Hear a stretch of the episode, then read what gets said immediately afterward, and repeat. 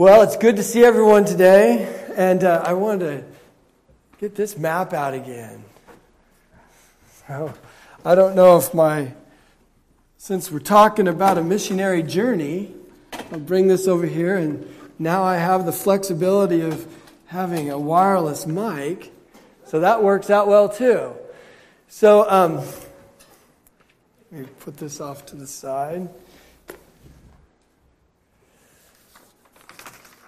I really enjoy studying. You probably can tell that, but I really enjoy studying a lot. And um, I want to open with prayer. I know we just finished the prayer. I want to open with prayer before we, we begin this sermon.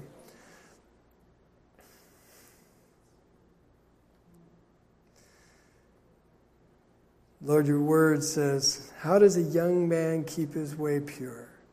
By living according to thy word. Lord, we want to live according to your word. Lord, I just pray that the words that are said today would just be words that you have put upon my heart. That, Lord, we just want to exalt Jesus Christ. And we thank you for the Bible. We thank you that all scripture is God breathed, that it's inspired by the Holy Spirit who moved men who wrote this. And this is a sacred book. It's inerrant, it's infallible, it's, it's truth, it's authoritative, and we, uh, this is our playbook for life. And we're thankful for your word. Lord, I pray that your word would be not just for head knowledge, but Lord, it would be appropriated into our lives and we would live your word in, in this world, that people would bring honor and glory to Jesus. In Jesus' name, amen. So you can see the main points today. We have uh, a, um, a story, the story continues. And what we have is there are three discussion points that are going on. First, we have there is a dispute, and then we have there's a discussion, and then we have a decision.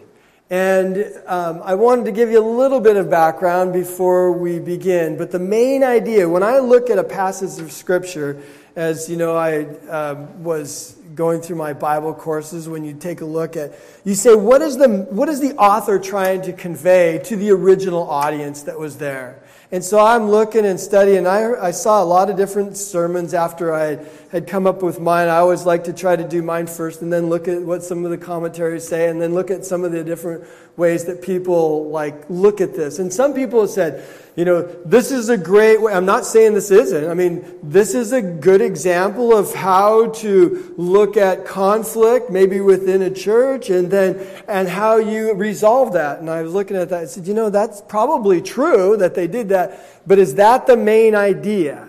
I mean, you're sort of looking at what's happening? What do you observe? And you're asking yourself questions as you go along, and you're saying, what, in this literary unit, what's the subject at? You know, what's the complement to that? And so on. And so my thought, I saw two key verses, was this. It, one is in verse 9, where it says, um, I'll just read it. It says, He did not discriminate between them and us, for He purified their hearts by faith. Okay, so there's something to do with that. And then in verse 11 it says, No, we believe it is through the grace of our Lord Jesus Christ that we are saved just as they are. And so this question, the subject was, how is a person saved? I mean, that's what they're talking about. How is a person saved? And then there's something that came in, this idea of bringing this, uh, this aspect of Judaism, like circumcision or following the law, that was brought there as well. But then, so the, the way to answer that question is a person is saved. So when I look at this, it's like, how is a person saved? And it says, a person is saved by grace through faith in Christ. That's it. That's how it's saved. And so this is what I feel is they're trying to, the author's trying to bring across. So the title of this sermon is called Stand on the Truth. Stand on the Truth. Now, Pontius Pilate, if you remember, he uh, asked this question. He goes like, what is truth? And then Jesus talks about, you know, he says in John 14, 6, I am the way, the truth, and the life, and no one goes to the Father but by me. And in, in John Uh, 3 John 1 4, it says, I have no greater joy than to hear that my children are walking in the truth. There's something about, you know, this idea of truth that Paul and Barnabas, after they heard what the, the, some men had come down from Judea, they were in sharp dispute for what was going on. So let me give you a little background. So it's about 46 AD. Paul and Barnabas are over here in Antioch, Syria. Right here, they go on their first missionary journey. They're there somewhere between a year and a half and two years. They go to Cyprus first, and then after that, they come up into the lower part of Turkey that you see right here. And they go through these towns. There's another Antioch there. There's an Antioch in Pisidia, Pisidia, Antioch. Then they go to Iconium, they go to Lystra, they go to Derbe. They have lots of different. One of the things that's happening there is there's an explosion of people coming to Christ. The Gentiles are coming to Christ, right? And so, and you imagine some of the hardship that Paul went through as well. Remember, he gave, he preached a message in the synagogue in Antioch. And then all of a sudden he goes out. Some people wanted to hear later on, but the, the leaders, the Jewish leaders, ran him out of town. He goes to uh, Iconium. He does the same thing. There's a synagogue there. It says there's his customary. He went there as well. And again, I mean, they said that they were wanted to, to stone him, but he left there and he goes to Lystra. Remember in Lystra what was going on? Is that they go to Lystra and then he sees a person that's a cripple. He preaches the gospel. The cripple saw that he um, had the faith, or the, Paul saw that he had the faith to, to be saved, to be healed. He was healed, and he was just like had Peter done when, uh, when John was with him in the courtyard. There was a cripple that was healed, and said that he was leaping and praising God. And so remember, they took him out of that, said he was stoned, and remember, then he went back in. He went to Derbe. More people, there's lots and lots of people coming to know Jesus, right? From a pagan community, pagan area. So then, instead of going back through this pass right here, the Cilician Gate, he goes back through, encourages the brethren, comes back around, and they come back to Antioch, and now it's about 48 um, AD or so. So traditionally, we look at uh, the, the Council of Jerusalem is about 49 AD, somewhere in that area. So, one of the things I also wanted to share with you, I think it's important this idea of standing on truth. So, John Huss, I don't know if you heard of the Hussites before, the Moravians, um, because they came, they sort of originated, they came out of this, uh, the followers of John Huss. But he was burned at the stake. And there's some of the things that I really liked about John Huss. He was an early reformer. He, he, he uh, it was about oh, probably a hundred years before, before Martin Luther, but some of the stands that he made, he held that the Bible had uh, alone had authority for doctrine and not the church. He believed that he held that Christ alone grants salvation and not the popes or the councils. And he's quoted as saying this, this idea of truth, because that's what I really want to focus on today, is this idea of truth, standing for truth. He said, seek the truth. Listen to the truth. Love the truth. Abide in the truth. Defend the truth unto death. And before his death, he said this God is my witness that the evidence against me is false.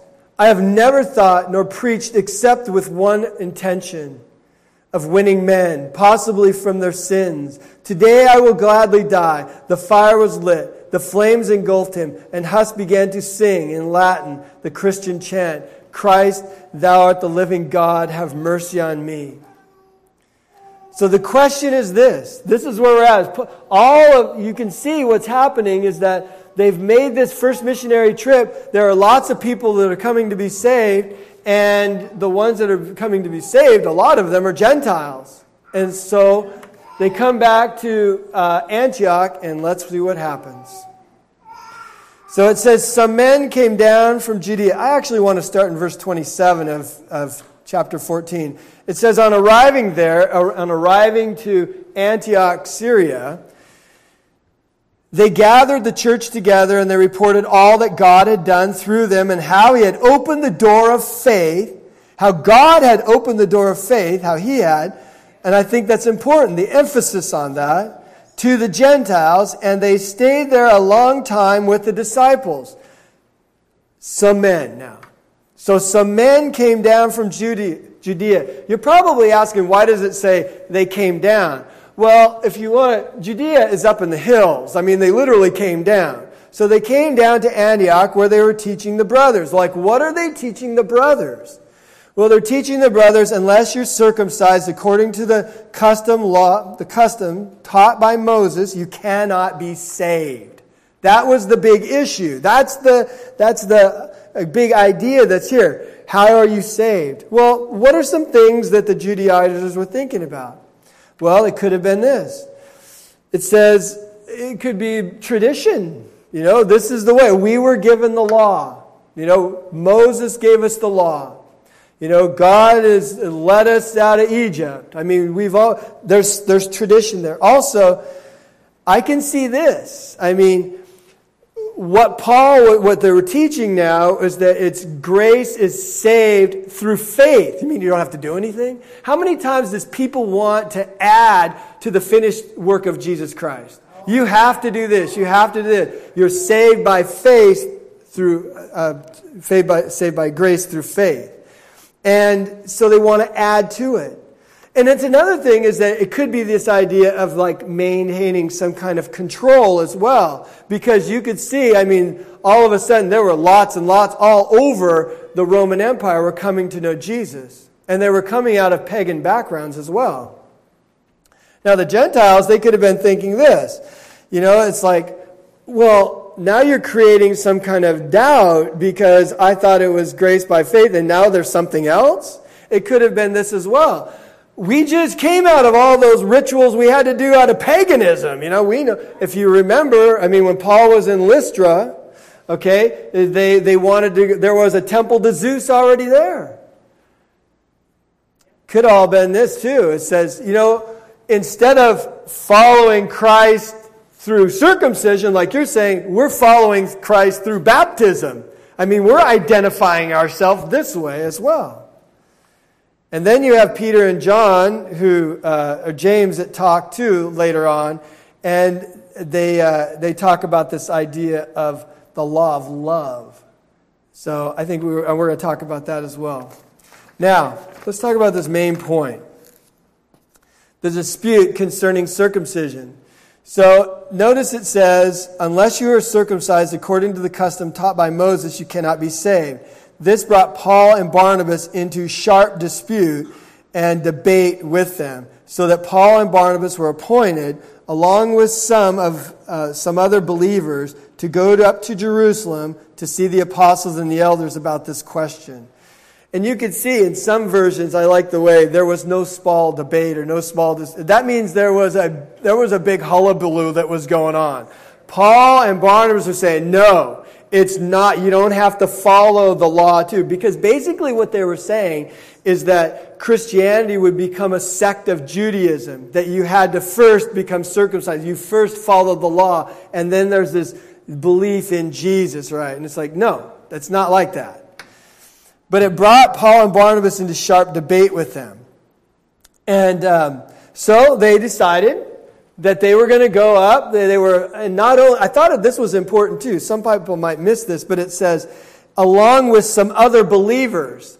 I think that was important. The other witnesses went with them too. I mean, Paul and Barnabas and others went to, to be witnesses as well, but went along as well. And they're going up to Jerusalem now, and they're having a council. Now, if you think about it, I mean, we've had, the church has had many councils over a long period of time whether it was the Council of Nicaea, the Council at Constantinople, Chalcedon, but there were councils. And sometimes I think, I mean, it's important because there's, there's whatever, a heresy that's come in, but it causes the people to come together and say, we need to wrestle with this. What does the Word of God say? And um, if you notice, that's what James did at the end. I mean, people gave their experience about what was happening, but then James says, uh, the words of the prophet are in agreement uh, with this as it is written. The authority of Scripture. Okay, so they pulled that as well. So, what does the Scripture say? Now, it says uh, in verse 3 the church sent them on their way as they traveled through Phoenicia and Samaria. Now, Phoenicia was probably that area like right along where the coast is, where Lebanon is. And there were a lot of um, Hellenistic Jews, Greeks in that area as well. And then also in Samaria, if you remember, um, Samaria is probably, oh, it's about the area of like the central part of the West Bank, somewhere in that area. Um, so you have you had uh, Galilee up here, you have Judea there, and then in this area was Samaria. And if you remember, there were a lot of people, the Orthodox Jews, I mean, they looked down on the Samaritans. I mean, you can remember the story of the Good Samaritan when Jesus uses that, and, um, you know, they think like, well, he seems like he did what was right. But when Jesus specifically used the Samaritan because they were looked down upon by the Orthodox Jews, like that. So, anyways, what was going on with that is it says, um, and then with Samaria, remember when the Assyrians came down, they took the, um, the Samaritans, or the people that were there, they dispersed them and they brought others there. So some of them, they were like half Jewish, half something else. And so, but they were looked down upon, right? Well, you can imagine when the gospel's coming and Paul and Barnabas are preaching that, whether it's in Phoenicia, whether it's Samaria, whether it's in the lower part of right here in Galatia, when they get over there, you know, and, and these pagans are hearing this. They never, they're not necessarily part of growing up Jewish. And there's good news. I mean, you can be saved. Saved by faith through grace. Solo fide. Grace, it's faith alone. And what does it say here? It says, the news made the, the brothers very glad. People are. Did you know that when one sinner comes to know Christ, is there rejoicing in heaven? Amen. There's rejoicing in heaven. And it should make all of us glad. When you hear somebody that's growing in their faith, we should rejoice. When we see people that are coming to know Christ, we should rejoice. Right? That's the great secret of the Christian life is that we can have joy even in the midst of our suffering because we have something good, we have good news. We have rejoicing that we can have within our soul. Regardless whatever circumstances ha- that are happening, we can rejoice because God is good and God is in control. Now it says, when they came to Jerusalem, they were welcomed by the church and the apostles and the elders to whom they reported everything that God had done. I think that is so important right there, that God's doing the work. They, they recognized, they gave credit to what God was doing. I mean, it could be really easy to say, I mean, if you weren't like spiritually minded, look at all I've done. Look at all these people that are coming to know Christ. It's not you. It's not you. No. It's Jesus that's working through you. Now, here's another big idea. This idea when you look at what is the subject? What are they talking about? Well, you saw it in verse 2 and you see it in verse 5. It says, Then some of the leaders who belonged to the party of the Pharisees stood up and said, The Gentiles must be circumcised and required to obey the law of Moses. So it comes back to that same question again. How are you saved? So what they're saying is that in order to be saved, you have to follow the law. You have to follow the law. And so they're adding to Jesus' finished work.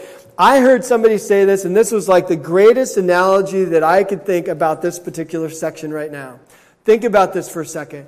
When Jesus died on the cross, right? When Jesus died on the cross, we know that there was an earthquake, right? And we know the sky went black. But what else happened? The veil tore from top to bottom. And it wasn't like a little piece of linen either. And who tore that veil? God tore that veil. God tore that veil. And what, if you think about it, what are these Judaizers planning to do? They're trying to sew that veil back up. They're trying to sew the veil back up. And God was, are you going, and reminds me of what Gamaliel said, if you remember this, and he says, you know, leave these people alone because you could find yourself fighting against God. And that's actually what they were doing. They were these man made traditions or whatever, they were trying to push that forward, right? And they thought, you know what? And you can sort of see, like, in their expression and their attitude, sometimes they felt that they had more knowledge or they felt like they were better than them, right? And I thought this is really an interesting thinking right here where. Um, well, Paul says, uh, in verse 11. No, we believe it is through grace of our Lord Jesus Christ that we are saved. We, the Jews, we are saved. And then it says, just as they are, they are saved. We are saved just as they are. Well, that sort of put a little twist on it. If you were a, you know, a Jew and you were one of the Pharisees, like, just as they are, they are saved? Yeah. Well, let's go ahead and continue on in verse 6, it says, The apostles and the elders uh, met to consider the question. After much discussion, Peter got up and addressed them. I think that's really important. There's a good verse. It's in uh, Proverbs 18:13. It says, "He who gives an answer to him before he hears, to him it is folly and shame." I think it's good for people to share both sides, what was going on. And I'm really surprised in a way you know, I'm just thinking about how impetuous Peter is when he is in the Gospels when you see him. But he's listening here, and then he's listening, and then it says Peter got up and addressed them. I think it's very, very important that he was the right person at that time to stand up. Why? Well, he was a leader in the church, right? Been with Jesus, but he had all, also already had um, if we remember back in Acts 14 or Acts 10, where Peter and Cornelius met together. So I wanted just to touch on a few verses that I think are, are paramount, are really important as we go through this little section of Peter, because you're going to have a discussion by Peter, you're going to have a discussion by Paul and Barnabas, and then you're going to have some a decision by James, right? So now let's take a look at this for a second. In Acts chapter 10, I want to just read some quick verses right here. It says, Remember, Cornelius, it was like the three o'clock in the afternoon. There was an angel. Was said that Peter was in Joppa. This was like a few months ago when we went over that. And that uh, Peter was going to be coming and was going to talk with him. Right? And we know that, that Cornelius was a God-fear, okay? Now, some people, uh, if you want to if you think about this, you know, the people that have been introduced so far, like Cornelius and the Ethiopian eunuch, I mean, they had some background, right, in, uh, uh, in Judaism, right? They had the scriptures they were looking at or whatever. And now all of a sudden, I mean, when Paul's going through this area, I mean, he's right in Lystra. I mean, there was like not a synagogue and there was paganism all around and, and they were ready to offer, uh, uh you know, worship them as, as gods. I mean, so, anyways, the first people that we see that are introduced in Acts um, were God-fearers, right? But now all of a sudden, here these people are coming to Christ and they have no background, right? So here's what's happened. I think it's important. Cornelius was expecting them. They called them together, uh, his relatives and close friends. So we know in this instance that Peter is talking about, Cornelius and his relatives and close friends were there when Peter showed up. And then it says, Talking with him, Peter went inside and he found a large gathering of people. He said to them, You are well aware that it is against our law for a Jew to associate with a Gentile or visit them. So you can see, I mean, the, the, um, what, what uh, Paul was, or what um, Peter was thinking about, because in the Jewish background, it was, he couldn't really, he couldn't associate with them. But then it says this, Paul, uh, Peter was talking with Cornelius, and then in verse 43 of chapter 10 it says, And all the prophets testify about him, and everyone who believes in him receives forgiveness of sins in his name, right?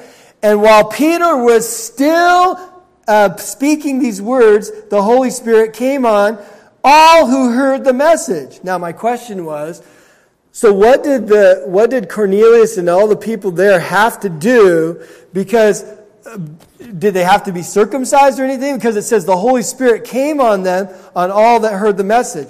The circumcised believers, believers had come with Peter with astonishment that the gift of the Holy Spirit that had been poured out even on the Gentiles. Right? Okay. And then Peter and had, had, was questioned by the church back then. And Peter says in uh, chapter 11, verse 17 So if God gave them the same gift as he gave us, who believed in the Lord Jesus Christ, who was I to think that I could oppose God? And when they heard this, they had no further objections. They praised God, saying, So then God has granted even the Gentiles um, repentance unto life. So that's what Peter is referring to here when he says, and Peter got up and he addressed them Brothers, you know the same th- time ago, God made a choice among you and the Gentiles that might hear from my lips the message of the gospel and believe. God, who knows the heart, showed that he accepted them. He accepted them by giving the Holy Spirit to them, just as he did to us. He made no distinction between us and them, and this is the part for he purified their hearts by faith. So now then, why do you try to test God by putting on the necks of the disciples a yoke that neither we nor our fathers have been able to bear? Now let's talk about that for a second. So, if you think about all through the Old Testament, God, of course, gave the, the book of the law, uh, Moses to the Jews. Were they able to keep the law? Well, now let's just talk, let's talk about Jeremiah. And let's talk about the reason they went into exile in the Babylon. Well, that doesn't seem like keep the law very well. Let's just talk about the judges, right? Where it says in a couple different places that they did as they saw fit. They weren't worshiping God. They couldn't keep the law. What does the law do? The law shows us how much we need Jesus Christ. It points us to Jesus Christ. You can't keep the law. But I want to talk to you about it. And a yoke. When I lived in Honduras for a year, I had never, I mean, I'd seen like oxen in pictures. And there were little kids. I mean, they should have been in school. But there were little kids that had sticks and they were driving these oxen. They take the stick and just go like that. The back of the oxen was, I swear, was that high. They were huge and they had these big yokes on them. And the way that, you know, those yokes are used a lot of times is you have one that's an experienced ox paired up with one that's not quite as experienced. And the inexperienced one kicks a little bit, but then he learns not to. He follows along the one that's, you know, that's leading. Now it says here that, you know, why are you able, why are you putting these yokes that neither uh, we nor our fathers can bear? Now you're asking me, why did I bring this up? Because Jesus talks about a great solution in life. He says, It's come unto me. Come unto me, all you who are weary and heavy laden, and I will give you rest. Take my yoke upon you and learn from me. Learn from me. The law had its place. The law showed us how much we need Christ. Right? You can't live, you can't, even, even if you think about this, what does James say? I mean, James talks about uh, you can't keep the law. Paul says the same thing. You can't keep the law. Even if you break one point, you're guilty of breaking all of it.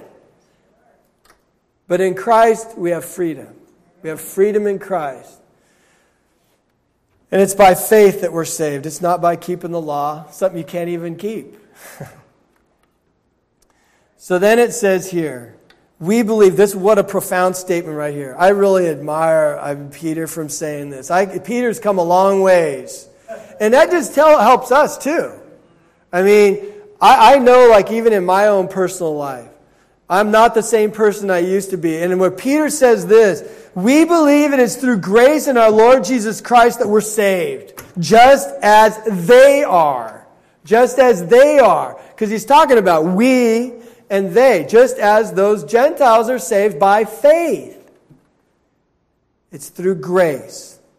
So, what is Peter actually saying? He says, I agree with Paul. It's by grace. And now he's finished. He's had his chance to talk a little bit. And now Paul and Barnabas get up. And uh, you know what? Luke summarizes uh, chapters 13 and 14 in one verse. Because he doesn't talk. I wish that I would have been there. I wish that he would have just like expounded a little bit more on verse 12. But we have that in, you know, chapters 13 and 14. But here's what he says. And the whole assembly became silent as they listened to Barnabas and Paul tell about the miraculous signs and wonders God had done. God had done, not them, God had done among the Gentiles through them. And what were those signs and wonders? They were a confirmation of what God had said, that it's by faith. It's by faith that you're saved. Then, when they had finished, James spoke up. So James, uh, you know, he's he seems to be the the ruler in the of uh, the church in Jerusalem. He's the head, it seems like here. I mean, he's sending Peter out and whatever. He's sort of calling the shots, and he listened to everybody. My my wife, she said something that was sort of funny. So she said, said, Joe, you got to say this. Anyways, I thought it was good. He said, You know, I was wondering about, he was called different names. He was called James the Just, he was called James the Righteous, he was called um, Camel Knees because he prayed and his knees, I guess, looked sort of gnarly and from praying as much. But Shelley, she's, she said, You know, I think it would have been hard for James to be because this isn't the James, the brother of John. This is James, the half brother of Jesus, right? And says, I wonder how it was for James growing up in that family. I mean, I could see his mother saying, Now, why can't you be more like your older brother? It's like, he's gone. anyways, I thought that was pretty cute. So now we come to the decision. We had the dispute, we had the discussion, and now we have the decision. And it says there, James says, Brothers, listen to me. Simon, they said, Why did he use his name Peter? Well, you know, I don't know. I mean, he called him Simon Peter, but Simon was his given name. We know it was in a Jewish setting right there, and we know, so I don't know. He calls him, his name, it's Peter.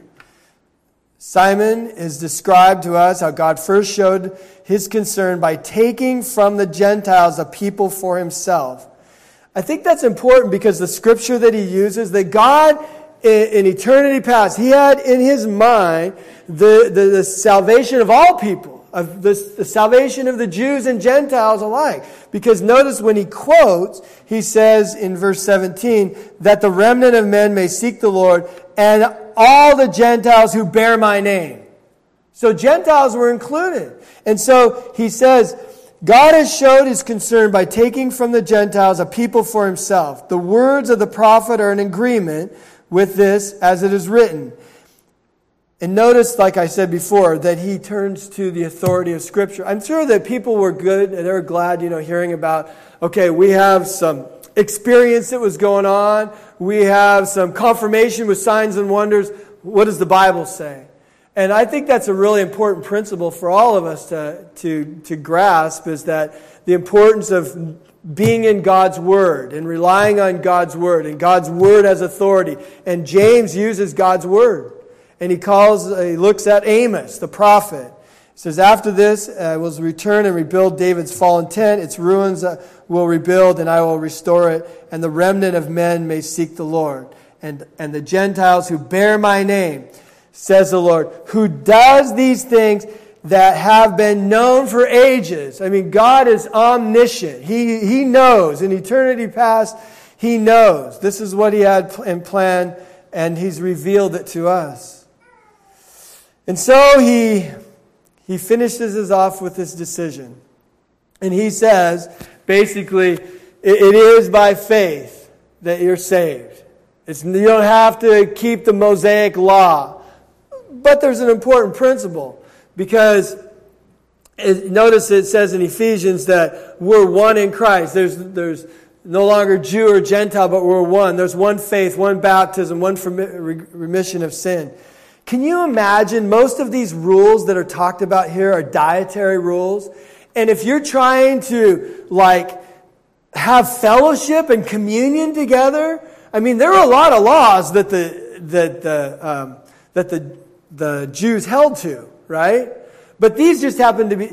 How, how could you actually have a meal together if you had the Gentiles practicing this and then the Jews are being repulsed? It's like, what are you doing? You can't have my um, grandfather came from Belgium, and I remember when he was, uh, he, he passed away. He was older when um, my dad was born. He was almost 50, and so my grandpa, he lived to be 86. So I was like, um, 10 when he passed away, but I still remember him.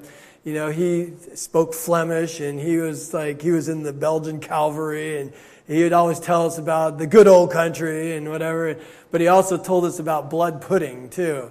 It's like, I'm not really interested in blood pudding. It's like, we're not having blood pudding here. But can you imagine if somebody says, because you're not supposed to, life is in the blood, right? You're not supposed to eat blood. If you're a Jew, and it's like, what? And it's like, hey, come on over, you know, I'm like the, uh, I'm Gentile here whatever. We're gonna, gonna have, we're gonna have some blood pudding. It's like, not interested. Not interested in that, you know. But there are others as well. You know, the other dietary laws that talked about um, abstaining food polluted by idols because a lot of times in those pagan areas i mean the food that was sold in the market was first dedicated to a god or you know and so paul addresses that as, as well later on. But meat that was uh, of, of strangled animals because the blood was supposed to be drained out right?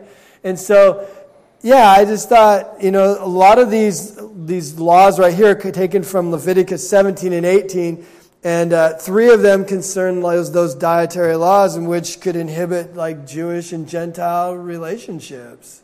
I thought that was interesting. But one of the one of the important points to end with is this is James mentions this. He calls it the royal law. And Paul calls it the law of love. So in James 2 8, it says this. James 2 8.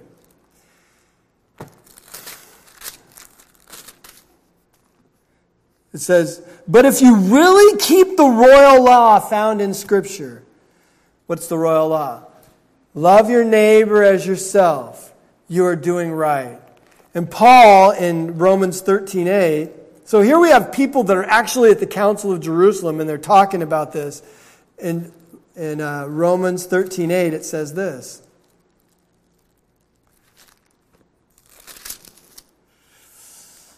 Let no debt remain outstanding except the continuing debt of love to one another. Love to one another. So I think part of the decision was this. This is what I think the decision was. Is like the idea of faith and the law. It's it's it's faith. It's it's by faith alone. Okay. But also there's this law of love that you don't want to repulse your neighbor you want to show consideration, be sort of sensitive. Can you imagine, like, I, if I go down to go to another culture, which, you know, Isaac and I are both thinking about doing, and we, we want to be able to, like, form relationships, be able to share God's message, but we're doing something that is so re- uh, repulsive and hated by the other group. It's like they won't even want to have anything to do with you, right? And so there's this idea of the law of love that was talked about here. So I want to end with uh, this thought. So we know that faith is a victory. And we're going to sing that song as well because that's where the victory comes. Victory is in Jesus and it's through faith. But I want you to think about this. In verse 4, it says they reported, reported everything God had done through them, and the great commission God desires to use is this great plan of redemption for the lost. Notice it's co mission. It's a mission, but it's co. In Spanish, the word con means with. It's mission with. And I want you to think about this. We talked about this in Sunday school um, about going mad and this idea of like when Pharaoh had a dream of the seven years of plenty and seven years of famine, this idea of, I think of the fat of the lamb, but I tried to think of a way to remember this so you can remember this acronym, okay? I think when we go out into the world, we need to go mad, make a difference. But also, I think it's important to this idea of, of fat in the fat of the lamb, healthy faithfulness. God's looking for faithful people, available people, and teachable people. I want to say that again. He's looking for us. He wants us to go mad. He wants us to make a difference in the world, right? To be other centered and not centered on ourselves. But He wants us to be faithful. He wants us to be available. And He wants us to be teachable. I still have a verse that I want you to memorize. So this is your homework. It's in Colossians 4:12. And there's a guy, his name is Epaphras, who was a leader in the church of Colossae. I have this verse memorized and I like it a lot because it helps me to think about the idea of standing firm in your faith. It says, Epaphras is one of you, and a servant of the Lord Jesus Christ, is always wrestling in prayer for you that you do these three things. You stand firm in all the will of God. You become mature. And you're fully assured that God will do what he says he's done. Epaphras, who is one of you and a servant of the Lord Jesus Christ, is always wrestling in prayer for you, that you may stand firm in all the will of God, mature and fully assured. That's the verse I'd like for you to, to memorize this week. Because I want you to stand firm on Christ, stand firm on the Bible. I mean, when these men came down to Judea and they were teaching these things, I mean, Paul and Barnabas, they stood firm. It's by grace and grace alone. And that's my, my thought for you this morning is that faith is a victory. The people that, the idea that they wanted to know how is a person saved, you're saved by faith through grace. It's by grace through faith in Christ. Let's pray. Dear Heavenly Father, thank you for uh, the stories in the Bible. And thank you, Lord, for the encouragement and the work that you were doing through Peter and how you changed him and how Paul and how you changed him. And Lord, how you changed James. I remember how he was at the beginning too, as well. You change us. You're in the, you're in the business of, of changing hearts and minds. Lord, help us to be uh, more like Christ, to be changed into the image of Christ. This I pray. In Jesus' name, amen.